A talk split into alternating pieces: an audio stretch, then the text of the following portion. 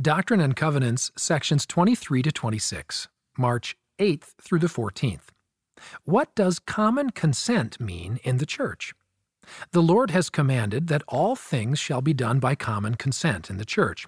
Common consent allows church members to sustain those called to serve in the church, as well as other church decisions requiring their support, usually shown by raising the right hand. Question What if I can't sustain someone? In rare instances, an individual may know a valid reason why a member should not hold a calling.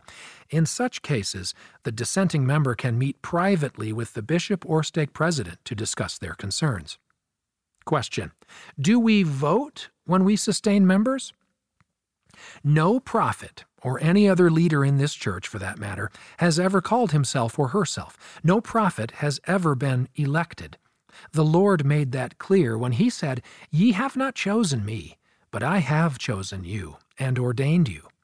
You and I do not vote on church leaders at any level. We do, though, have the privilege of sustaining them. From President Russell M. Nelson. The same is true for all callings.